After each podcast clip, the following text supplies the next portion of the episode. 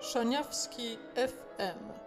Dofinansowano ze środków Narodowego Centrum Kultury w ramach programu Kultura w sieci.